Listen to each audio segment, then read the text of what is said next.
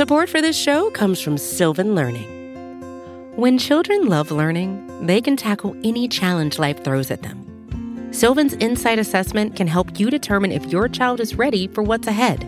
It can also identify gaps in learning and point out areas that could be of concern for your child so they can tackle what's to come. And right now, it's the best price of the year at $29. Go to sylvan29.com to learn more and get your child's assessment for only $29. That's S Y L V A N 29.com.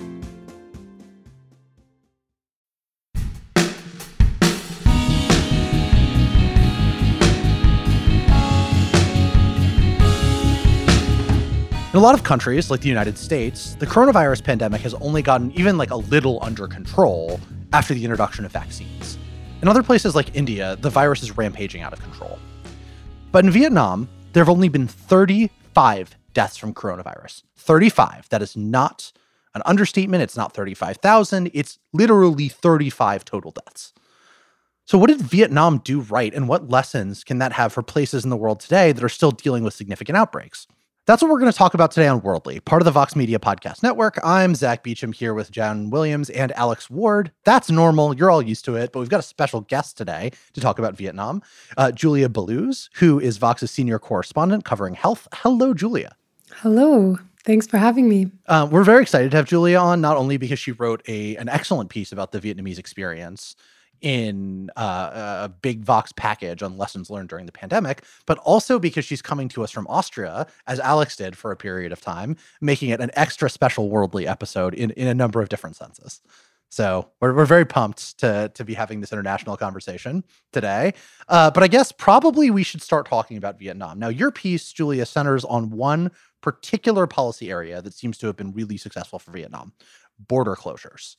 Tell me what they did and how it was different than the border closures that we saw in the United States and elsewhere. So many, many countries have put in travel restrictions and different types of border closures in this pandemic. So it was the second most common policy response that governments have used um, when, when the coronavirus started spreading last year.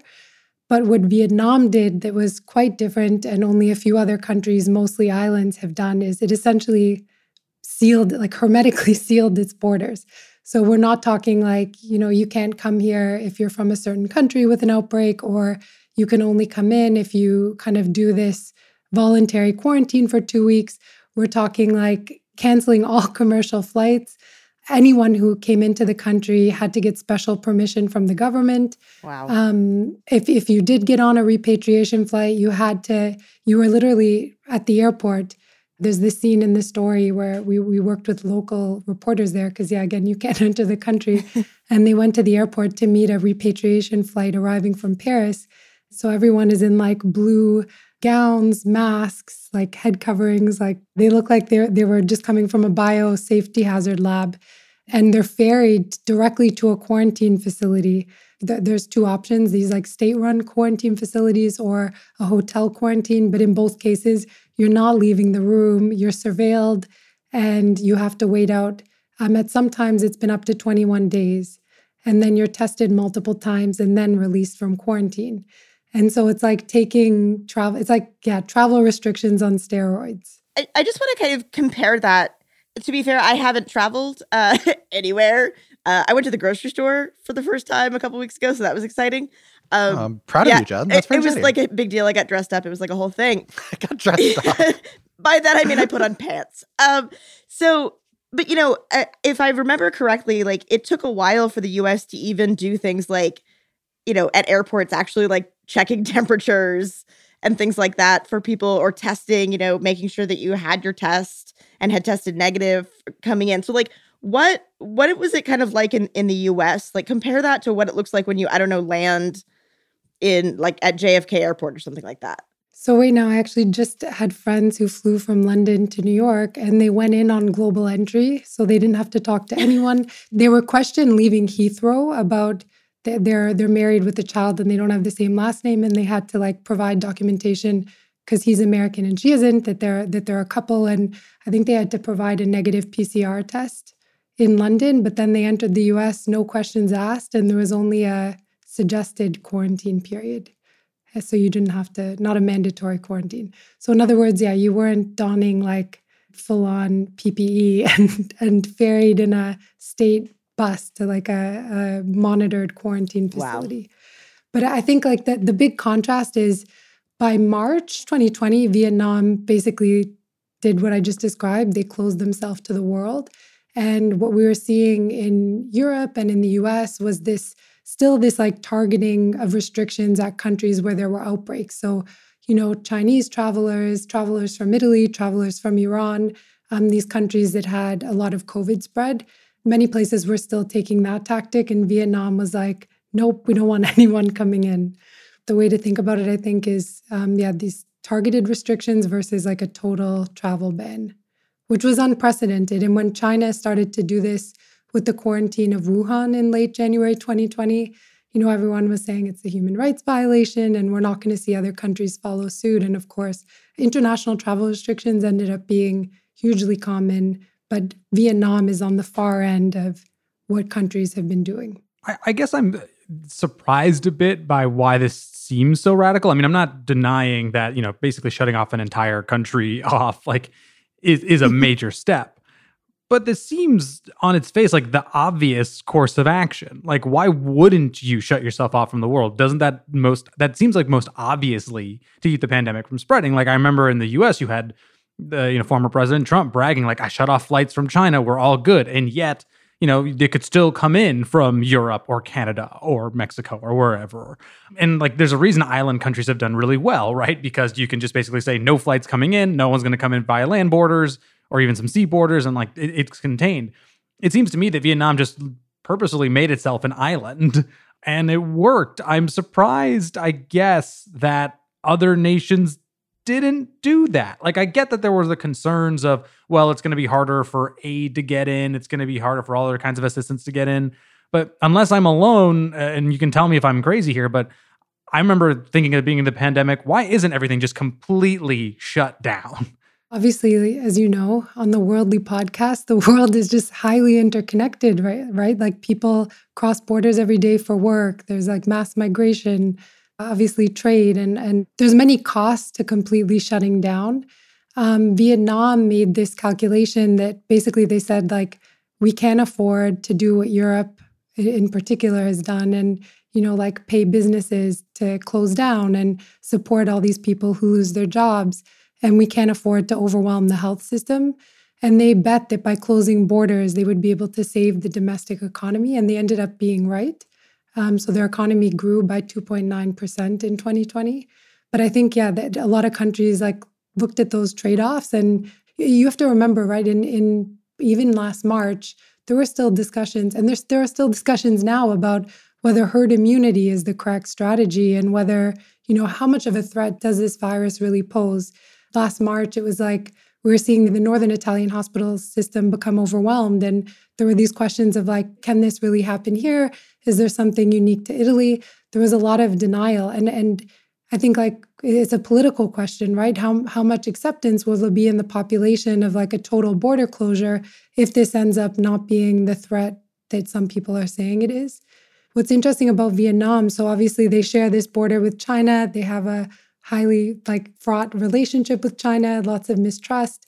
And so this proximity um, is also what I think caused them to snap to action pretty quickly and say, um, we can't mess around. And there were also reports that they had intelligence from Wuhan, so that they had been um, basically, yeah, spying on on the government, and maybe they knew things that other countries didn't know at an earlier stage, and that might have also been why they acted pretty quickly. Yeah, I, I want to sharpen the contrast here uh, that that Julia is drawing between Vietnam and, and everyone else, uh, because I think there are two points that are worth emphasizing as to why this policy ended up being relatively unique.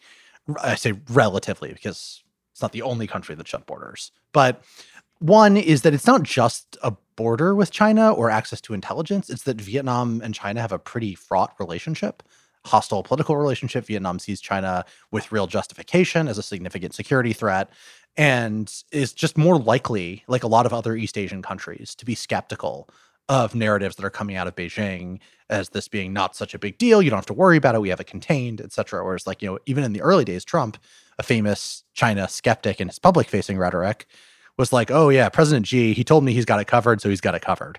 Right. And the other part of it, uh, which Julie gets to, into a little in the piece, uh, is that the revealed wisdom of public health experts at the time was that border closures aren't particularly effective. And, you know, this owes to uh, experience with previous diseases like um, SARS and Ebola. And it, it, seemed in those cases that limited border restrictions didn't work. The difference between Vietnam and these past cases is that Vietnam shut down everything as opposed to just trying to apply a targeted travel ban looking at particular countries, which is what the US tried, uh, for example, in its particular experience. So that explains why this outcome worked. And then a third thing, sort of more of a question for the table than anything else, is it seems like it wasn't just the the travel ban itself. It's not like you shut down borders and everything, it's fine. It's what the travel ban enabled in Vietnam, yeah. right? It's that when you have so few people coming in, it allows you to more effectively contact trace and quarantine the people who do end up testing positive to prevent anyone who's bringing in the disease or domestically who gets it through some other kind of community transmission means from from causing an outbreak. Totally. And, and before we talk about the domestic response, I think it's worth saying a little bit about this past experience. So what, what we saw in like in the West Africa 2014, 2016 Ebola outbreak, what we saw in the SARS um, pandemic, and, and and basically with every pandemic threat of like the last swine 20, flu, avian flu, swine flu. Yep, the evidence that we had from these previous outbreaks was that not only did these targeted restrictions not work, they came with enormous costs to the economies that were already, you know, trying to respond to a terrible outbreak. They drove cases underground, so people found ways around them. You know, like let's say flights from Toronto to Paris were shut off, well, you would then fly to London and then go directly to Toronto and just lie about your your place of origin. So they drove cases underground. In the in the case of the West Africa outbreak, they made it hard for for aid workers and resources to reach West Africa. So we saw these harms, and then we didn't see the benefit of, of actually controlling um, importation of disease.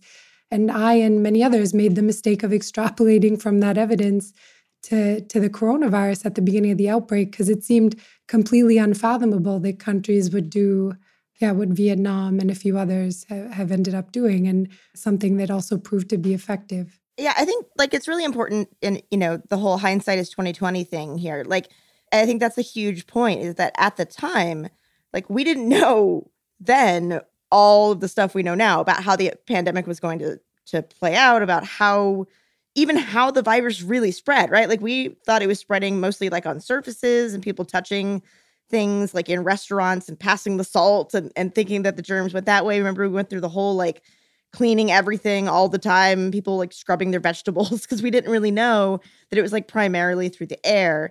And like I remember too, just myself thinking early on, like I remember seeing, eh, well, Julia reading your pieces early on about this strange, you know, pneumonia like illness that had started to spread in China, but like you were one of the early ones reporting on this. And I remember thinking like, oh, that's, you know, that's really bad. That's going to be, you know, that could potentially be like a bad, you know, virus outbreak for that region, right? Eh, but I kind of thought of it like it's not going to come here because, you know, we've heard about other ones like Zika and SARS and like they, you know, they had outbreaks that spread, right? Like there's MERS, like the Middle East, there was there. But I remember thinking like, there's no way like not that there was no way, but that it, like I've heard it before and it was all scary before, but it never really materialized in the way that we thought into a global outbreak. So of course this one's going to go the same way.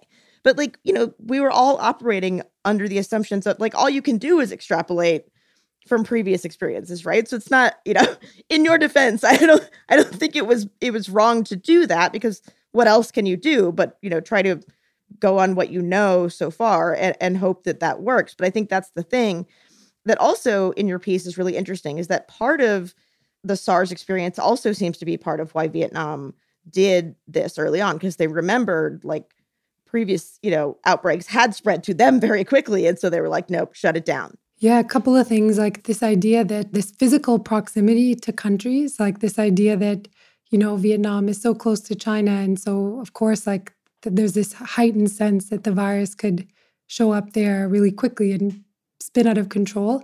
In talking to people, like in a global world, we really need to absorb that. You know, you hop on a flight, and what is, what is it? Twelve hours later, you're you're in New York um, from Beijing or whatever yeah. it is, and and you're you're potentially carrying a virus with you, and vice versa. You know, the places that we go, we're bringing potentially bringing health threats or introducing um, disease in these new places, and yeah, the world is really small now, and and um, yeah, one of the lessons of the pandemic is that you know health threats that seem distant can show up on our doorstep and in, in our homes really really quickly if we don't properly plan and then this question of like when when do you when do you call it yeah. like the, the media and the who and political leaders were absolutely completely um lambasted or or like shit on. you can say shit on. yep, that that that works. But yeah, for for overreacting to swine flu, that that didn't end up being a big threat, and it was like you know the media hyped it, and um, you know that that political leaders overreacted and scared the population and stockpiled drugs that we didn't end up needing, and so there, there's a real um, cost to calling it too early. And in reporting the piece, one of my sources said to me like, "There's something like 200." pathogens every year that could go pandemic? Do you shut your borders down to everyone? And, and we know now from the Vietnam experience that these border closures only work if you put them in before or after community transmission takes place. So if a virus is already spreading widely, they're not going to be as effective. And um, how do you call that, right? So so they, they work the best when the measure looks the most like extreme overreaction. So yeah, it's a tricky one to calibrate like another thing people brought up was hey like the next time there's a, a pandemic threat like just think that the answer is closing our borders the um, pathogen might have different properties where it's not as effective for whatever reason um, you know and, and again there are costs to closing borders so so it's a you know it's a really really complex thing to respond to to these emerging infections gosh, that, that brought up a lot of things. Uh, first, uh, let me get my conspiracy theory out of the way, which I know I've been planning to say. Oh, here oh, we go. Boy. Get your tinfoil hats it's, it's, on, guys. Alex Jones over here. Maybe it's because I've been inundated with bad news. I just have a lot of trouble believing that the cases were that low, roughly 2,800, and then only 35 deaths. Vietnam's government is not known for being uber transparent and like real. In the same way that I don't really trust Chinese numbers. By the way, I really don't trust China's numbers. Um, I kind of don't trust Vietnam's numbers. Um, it's possible. Like it, I, I, I openly concede that it could be completely true, and I'm just like dis, in disbelief of how successful it was. But I just, I, I can't shake this feeling that there's something a little wrong with the numbers. But it is undeniably true that like life in Vietnam has re- gone back to a bit of normal. So um, I'm probably wrong, but just I, I have my tinfoil hat on, so I'm gonna just act like I like. No, it's I, worth stating, right? It's a single party government. It's a repressive government one one thing like they have Zack, you wanted to talk about the domestic response. Yes, I did. Thank you. Um, you know, they have this extensive contact tracing program. So they like if you talk to people in Vietnam, they talk about the F the F zeros, the F ones, and the F twos. So the F zeros are index cases, and then F ones are the immediate contacts, and F twos are one rung out. And they trace all those contacts and they immediately isolate the F zeros in hospital, the people who test positive in hospital. They monitor the quarantine of the immediate contacts. They they put them in a quarantine facilities, and they can do that because you know they have this they they spy on their population. There's like an intense surveillance apparatus there that's enabled this this um, rigorous contact tracing program. So yeah, de- definitely these things go hand in hand. It is worth saying like they have had three waves.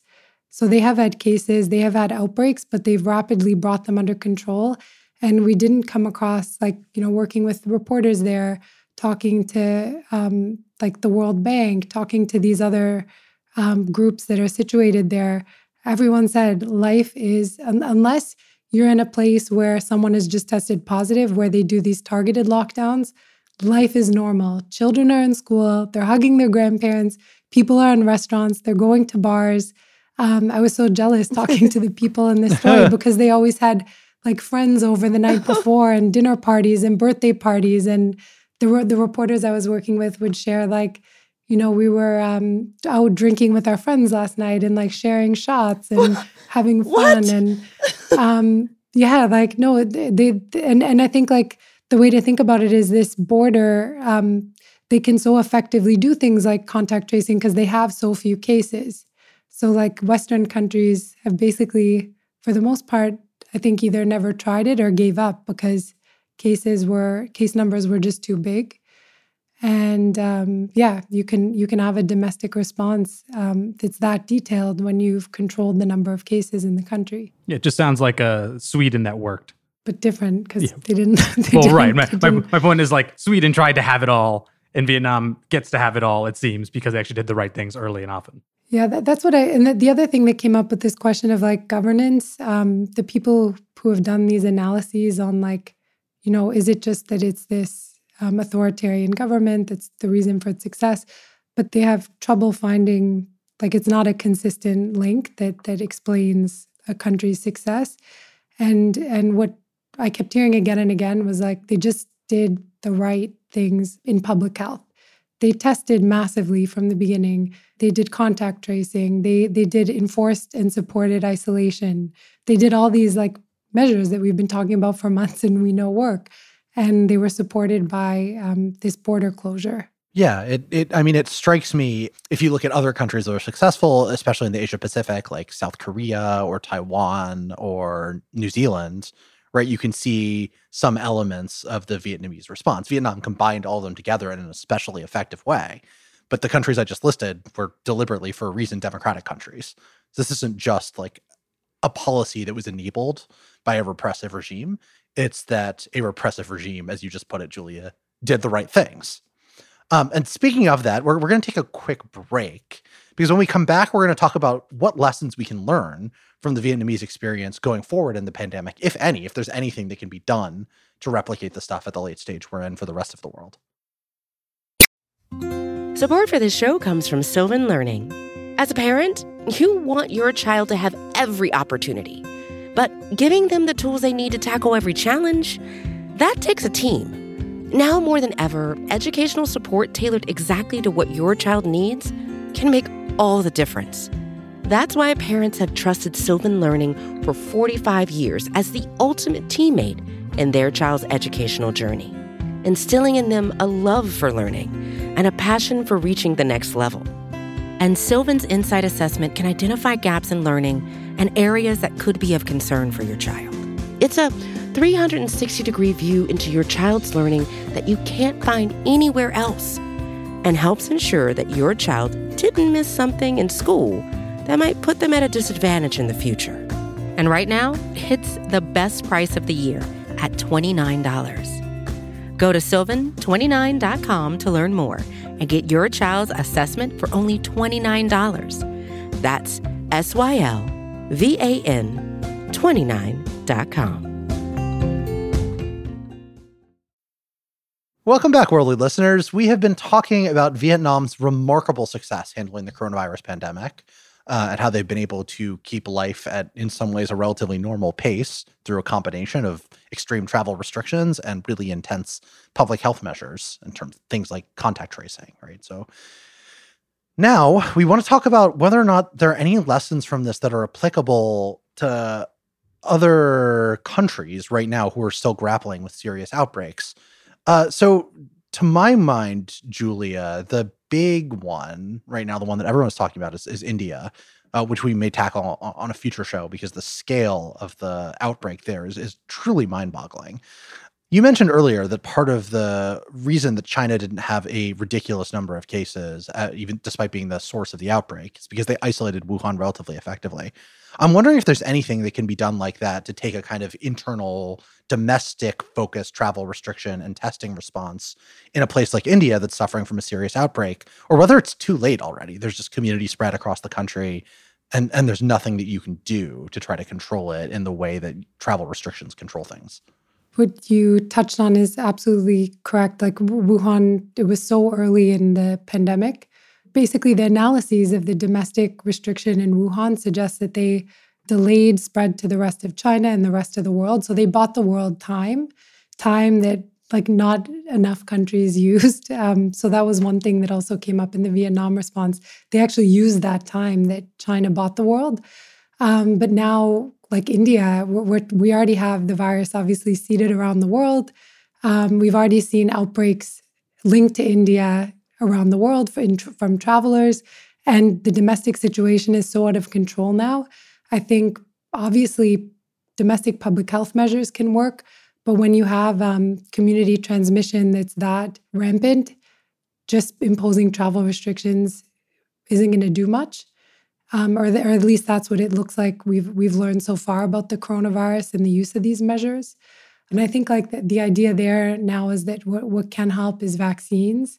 And obviously there's a vaccine shortage. So we're seeing like, you know, what is it? The world's richest countries have purchased more than 50% of the vaccine stock and the world's poorest like 9% and and a country like India needs more vaccines. I think there's also a point there. Our longtime worldly friend and uh, sometime guest host Jen Kirby did a, a, really great piece on what has kind of led to this huge outbreak, uh, second wave in India. And, and, she and another of our reporters um, on the science team, Umair Irfan, have a piece coming about what you know India can do and, and some of the lessons here. But one of the things that they found in their reporting and that Jen found is the issue of political will, right? And I think that in part goes back to, you know, the conversations that we had in the first half about, you know, responses and overreactions and costs, including economic costs to these like hardcore lockdowns.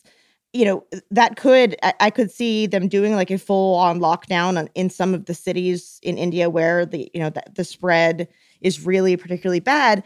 But there's absolutely no political will to do that. And beyond that, the outbreak itself is being caused because they thought they essentially had it under control and they kind of got complacent. And like Prime Minister Narendra Modi was like, his party was holding political rallies, mostly unmasked, and, you know, allowing you know, uh, religious festivals and pilgrimages, you know, huge gatherings of tens of thousands of people to happen and not saying, hey, maybe stay home. So, I think, you know, going back to kind of the, the issue of governance here, you also actually just have to have a government that is on top of it and that is willing to make those hard decisions, be it a democracy, you know, like New Zealand or, you know, a, a repressive regime like Vietnam.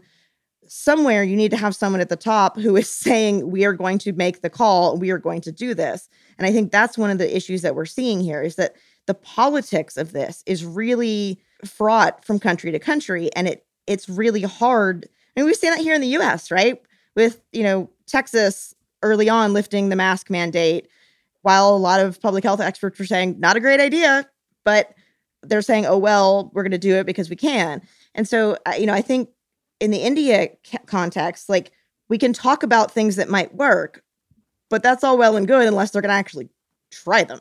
I, I found it fascinating that the farmers' protest that we've talked about on the show actually like didn't seem to lead to like didn't seem to be super spreader events didn't seem to when farmers went back to their territories didn't seem to add too much i mean i'm sure there's some um but the, you know that was one of the potential culprits here and it turns out that for as far as we know it really wasn't the case um, i will mention a piece i did on india and its lockdown back in march 2020 when it you know that was right when narendra modi put on a, a multi-week lockdown of the country but what doctors in, in India told me. Here's what one told me. Said, We expect 55% of the Indian people will get COVID 19 infection, 300 to 500 million cases over the next four months. If the current disease trajectory is anything to go by, we expect 1 million to 2 million deaths in India over a one year period. Now, that didn't come to pass, by the way. I should know, right? Because it's been more than a year. But what sort of I've gone back to, to him and others, and, and they basically said, like, there's been a delay because it was initially political will and then there wasn't. And so there was a sort of a stopping of what the trajectory was at the time. Uh, so they delayed this process. So if anything, it's like those catastrophic numbers, we, we may see them now. Maybe bringing it to sort of a, a, a broader context, I find it fascinating. Uh, this is a, a point our colleague Dylan Matthews made sharply on Twitter, but it's something I've been wrestling with for a while, which is like, it's kind of amazing to me that we haven't really had a broad discussion, not even like, not even, well, in the US for sure, but broadly. Like, you know, we had 9 11 and our entire foreign policy and our entire stance on the world changed to basically a counterterrorism posture. There was an underwear bomber. We all take our shoes off at the airport. Here we have 500,000 dead in America and like, you know, millions dead around the world. And like, we're not really having a conversation about how do we safeguard against the next thing. We are talking about lessons learned from this one and like what we might apply when the next pandemic comes, because there likely will be a next pandemic. And I have two sort of fears. One is, you know, we always tend to fight the last war, right? To use jargon that that people in the military talk to me about all the time. Like we might take some of these lessons from this pandemic and apply it to the next one, and they might not be as effective because everything is a little different. There are always some overlap, uh, but it might not be like the right playbook. And then the other aspect here is we're not really changing anything about our, our local or global governance systems enough, or even really having the conversation, in, in my view, to protect against the worst. Uh, we're sort of just like, it's a thing to get through, right? I want to get through this so I can get my vaccine so I can go out drinking again and hang out with my family, which, by the way, great impulses. Like, I, I get that. I, I feel them too. Um, but it, I don't think we're having the serious discussion to actually like get ready for what's coming next. Like I, I, I, this is not the awakening I had hoped for. Like if there were, this was all bad, right? But if it's supposed to be one good thing, I guess there were supposed to be two good things. One was like sort of a more global cooperative movement, which we did not see, right? Vaccine nationalism and all that, and then just like a, a broader preparation because we don't want to go through this again. Am, am I missing something, or is like so, Alex? Just so I'm clear, what you're calling for is a GWOP, a global war on That's pandemic. what I, want. I want GWOP. Got Yeah. it. Okay, GWOP. Got it. Nailed it. Look, I, I I think that's a really a really good point. And it's kind of in the spirit of the project that that Julia, your piece is contributing to, right? Like it's a broader Vox series on what we can learn from the experience of this pandemic. It's called Pandemic Playbook. Check it out at vox.com. All right. Sorry. We'll link. We'll link to it in the show notes. Obligatory plug. We got to. We love our colleagues' work. We're really proud of, of Julia's piece and these other ones. But it really is the case that in a lot of countries, a lot of the pandemic restrictions, the US is obviously, uh, you know, the, the number one example here. Pandemic restrictions became politicized during the lockdown periods before vaccination was widely available. And it still isn't for a lot of countries. Um, and even then, the vaccines themselves are politicized to a degree. Right. And so it makes you wonder, right? Like to what extent it's possible to do what Alex is just describing in a political environment where proposing something like you know a, a, preventative version of the vietnamese strategy where if there's another thing that seems like it might be really really bad again you just like locked out all of our borders right away right? That plays into a number of different political factions opinions on how you handle and deal with the potential for a pandemic.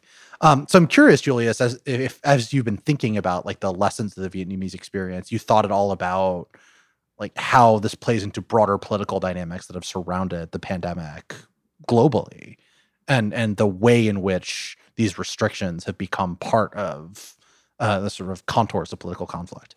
I think like one one thing that became so obvious reporting on Vietnam. So they only just started to roll out the vaccine in February in health workers. Um, so months after the US and the UK and other countries were well into their vaccination effort. And this like this willingness in a country that didn't have as many resources as places like the US, UK, Israel, to just like let the virus run rampant and mess around with it. They they used these well-tested, old-fashioned public health restrictions. You know, the population made sacrifices and they seem to have paid off in this case with this particular virus. And where, whereas we're seeing in other countries, like yeah, in the U.S. in particular, this like unwillingness to to give up, you know, personal liberty and and freedom or or whatever the, you know, to to not want to wear to not want to have to wear a mask, to not want to have to stay home from church or or football, but to not want to to give up on these like events that are so important to people for at least a period, and and then to look to a new health technology and invest billions in it and like you know wait for the new health technology being the vaccine. And we're seeing obviously it seems to be paying off right now in, in the us and the uk uh, but after at the cost of like millions of people sick and dead. And so if if yeah other countries had kind of yeah been, been more willing to make those trade-offs um, like w- one interesting thing was talk, talking to europeans and americans who are based in vietnam and and like when when they would travel back to Europe or talk to their families back home, um, they all said like we're, we're living we feel in Vietnam like we're living so much more of a free life than our families.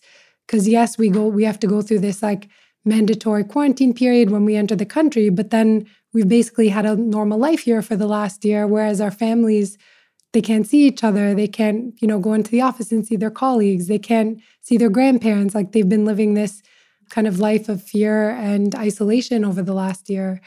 And I, so i wonder like if going forward people will be more willing to make those sacrifices but now now that we've seen this like delayed vaccine payoff even after there have been so many cases and and deaths and, and the us to its credit did come up with um, incredibly effective actually, I guess they were developed partially in Europe, but um, the West did did come out with these like incredibly effective. USA, effective USA, USA, Operation Warp Speed. but Alex, what you said about fighting the last war, it's such an important point too. One big reminder is that different pathogens pose different health threats. They transmit in different ways. What works for the coronavirus might not work um, for the next thing that poses a threat to us. And so, how do we take what we learned and then take like these measured and effective responses next time? It's really tricky. And I think it's like, it's also what we struggle with in climate change, right? It's like this um, many of us are like increasingly feeling the effects of, of global warming, but it's still feels like this like abstract future threat that yeah, it's hard to kind of like muster the political, collective political will to do what needs to be done now for what's going to happen in five years or 20 years. So, but yeah, the next pandemic is around the corner. And it's what people in global health were saying for the last, I don't know how many years, since like, I guess maybe Ebola and, and uh, many health threats before that, that we're overdue, we're overdue, we're overdue. And it, it still seemed like this abstract thing. Yeah, I think about this point about whether we, you know, are going to make radical changes to our lives to prevent the next pandemic or, you know, next public health outbreak. And I think about myself and very narcissistically, apparently, but, you know, with masking, right? Like many countries in East Asia in particular, people wear masks anyway, even when there's not a pandemic, when they're in public, if they're sick, if they have a cough or whatever. For pollution. Yeah, also pollution. But it's kind of like, you know, if you go on the subway or the metro and, you know, to avoid just kind of out of a sense of community and to avoid spreading your germs, you put on a face mask. And, you know, I think about myself and and how much, you know, wearing a face mask has become just like standard protocol for me. And it's just like what I do. And yet, you know, we know that it, it, seems to have helped like with the flu, right? Even when COVID is is gone, even though if it may never be gone and may still be out there spreading it at some level. But, you know, we still have the flu every year, right? And masking would probably help a lot with cutting down on the spread of the flu every year. And yet, as soon as like my vaccinations were done, I was like, done with this mask. Like I already forgot. Like yesterday, I was walking into the grocery store and I was like halfway to the door before I realized, to the door of the store before I realized I had forgotten to put my mask on. And like it was that fast after a whole year of like obsessively wearing a mask for me to forget. And so I think about that like it's it's hard to change human behavior, right? It's not easy. I think it, it does take political will. It does take a long time. You know, I think about the the 1918 flu pandemic and the way that you know things changed uh, slowly culturally and, and even in terms of like architecture and housing and air conditioning units and things like that like a lot of things changed because of that that experience. But i don't know if that's going to happen this time around right? Like are we going to start wearing masks during flu season right? I, I started thinking about like if I start to get back on the metro and things start reopening, or like two years from now, would I put on a mask or would I feel like I was being weird? And like, are people going to stare at me and think I'm weird if I wear a mask? Like, and if it's just that one individual thing, like how do you do that at a societal level? Based on the bar I saw last night, I think people are, are done with masks. Uh, right, like right, just, right. Just, just like viscerally, I and I've been to Korea and Japan a lot, like in the last four years. and when I take the the subway, like I'm one of the few, and it's usually foreigners that don't have a mask on. And like no one looks at right. you weirdly because they sort of know you're foreigners and you're not into masks. But like that's just kind of it. Where like here it's it's weird to wear a mask. Like I've, I've maybe not DC. DC is very pro mask, but like there have been other places I've been to. Like my folks live out in, in the boonies. And like you know, wearing a mask there is like, people look at you like, really, you're, you're doing that here? It's it's a fascinating contrast. Uh, it's it's cultural. It seems like I'm not trying to paint too broad a brush, but like it it seems to be like it, it is ingrained in a culture. So I, I don't think you're wrong to like feel like mask off. It's time. I mean, heck, when the CDC gave out its guidance, like they were pretty clear about like here's where you can wear a mask and here's where you can't. And like nowhere did they say maybe just consider it in general in your daily life. Um, it was just like, you don't have to wear this face prison anymore. You're good. face prison. but think about how how quickly like it seemed totally absurd for people in yet Western countries to wear masks, and then how quickly that changed. Or, yeah. You know, again, like what Wuhan did seems so like Wuhan under lockdown, this draconian measure that we've never we haven't seen in in we've never seen a, a country do what um, what China did with Wuhan back then, and then look at all how how every country followed suit and how we all lived the last year in lockdown. Yeah, I think I, don't know. I think like the, these things can change, and I guess like one one lesson from the pandemic playbook is so obvious, but like the you know the virus was more or less the same everywhere, right? But these political decisions made a huge difference, and maybe maybe there'll be more tolerance from the public for overreaction in the future. This is always the tricky thing with public health that you you don't see the benefits of it when it works, right? So like if everyone went the way of Vietnam last year, maybe we wouldn't have had this global pandemic, but then maybe, you know, we'd be writing snarky articles about the, the way people did with um, swine flu, which was a slightly different scenario, but um, talking about what overkill that was and how um, the media was hyping this and scaring people and how politicians, you know, acted absurdly. I, I think about that point all the time. It's like a generalized problem in policy analysis, right? Like, so if you talk about, say, the 2011 Libya intervention, right, we talk a lot about the negative consequences of that, but we can't know the hypothetical world in which the US didn't intervene and perhaps predictions of like widespread slaughter of civilians would have turned out to be true. And so you have this weird debate over that particular military action right now where people are saying, look at the bad thing that happened. And other people are saying, well, yes, that was bad, but look at the hypothetical alternatives. They probably would have been worse. And it's ultimately irresolvable. Uh, you just sort of have to make your best guess. And it's particularly acute in the in the case of pandemics because as we've seen, they're kind of all or nothing affairs. Right? If you don't stop the pandemic early on, or the, the disease that could become a pandemic, the entire world suffers in, in a way that none of us, I think I can speak for all of us plainly, maybe not you, Julia, because you're a health reporter, but none of us thought we'd experience in our life. Oh, I think I think Alex probably did. He's been super super freaked out about, about this for a while. Just knowing uh, stories that he's pitched. In his defense, Alex has been warning about this for a while too. I just didn't think anything like this was. Yeah, fair enough. I, I don't want to speak for I you, I will, Alex. I will no, no, no, I did. I was, okay, I, was, I, thought so. I was really, okay. I was super worried, and I pitched like a big thing on like we should actually be fearing the next pandemic, and not to put Jenn on blast, but she was like, I don't think this is going to be a thing. No, okay, that's not super fair. I know. I just, it just after you were very kind to me. No, it's not just Jenn. If if she was not on on board, but it was like really hard to get people to care about these things for sure, and even like readers didn't care as much. Like we saw this explosion in interest in in the COVID articles when we were already when COVID was already running rampant in the US. These things seem like abstract, distant threats until suddenly they're not, right? And suddenly, um, yeah, we haven't seen our families Yeah. in a year or, you know, traveled anywhere and like drastically changed our lives.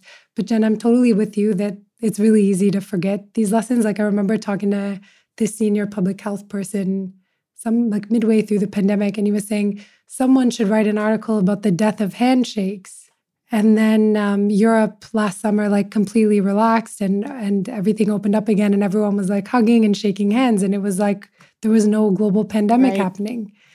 Anyway, so yeah, it's, it's it's really interesting. But but I'm I'm hopeful. Like what one one I was talking to a researcher yesterday about this like the the inequities in vaccine access that we're seeing, and he was calling for something like a PEPFAR, which is the the Mm, George yeah. W. Bush um, hugely successful program to combat AIDS in other countries. And since 2003, they've given out something like $90 billion toward AIDS. And AIDS is one disease that really got elevated on the political agenda for a number of reasons. And a rich country like the US said, hey, like, we have to show leadership here. We're going to put tons of money into to fighting this disease.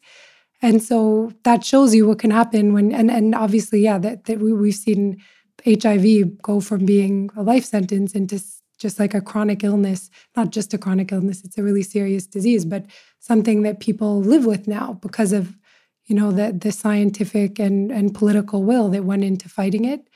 And maybe, um, maybe we will learn something and, and we will see that same kind of um, investment in COVID and, and in future pandemic threats. So, we're going to leave you with that rare bit of worldly optimism. Uh, I want to thank Julia for coming on and being an excellent guest and, and helping us all learn about Vietnam and the general question of, of taking lessons from the pandemic experience. I want to thank Sophie Lalonde, our producer. You guys know how important Sophie is to the show in general in bringing us uh, wonderfully clear audio and Alex's soccer rant last week, which it seems like you all enjoyed. And I want to encourage all of you to rate and subscribe and review Worldly wherever you get your podcasts. Stitcher, Spotify, Apple, we're there. So come listen to us. And with that, we'll talk to you next week. Bye.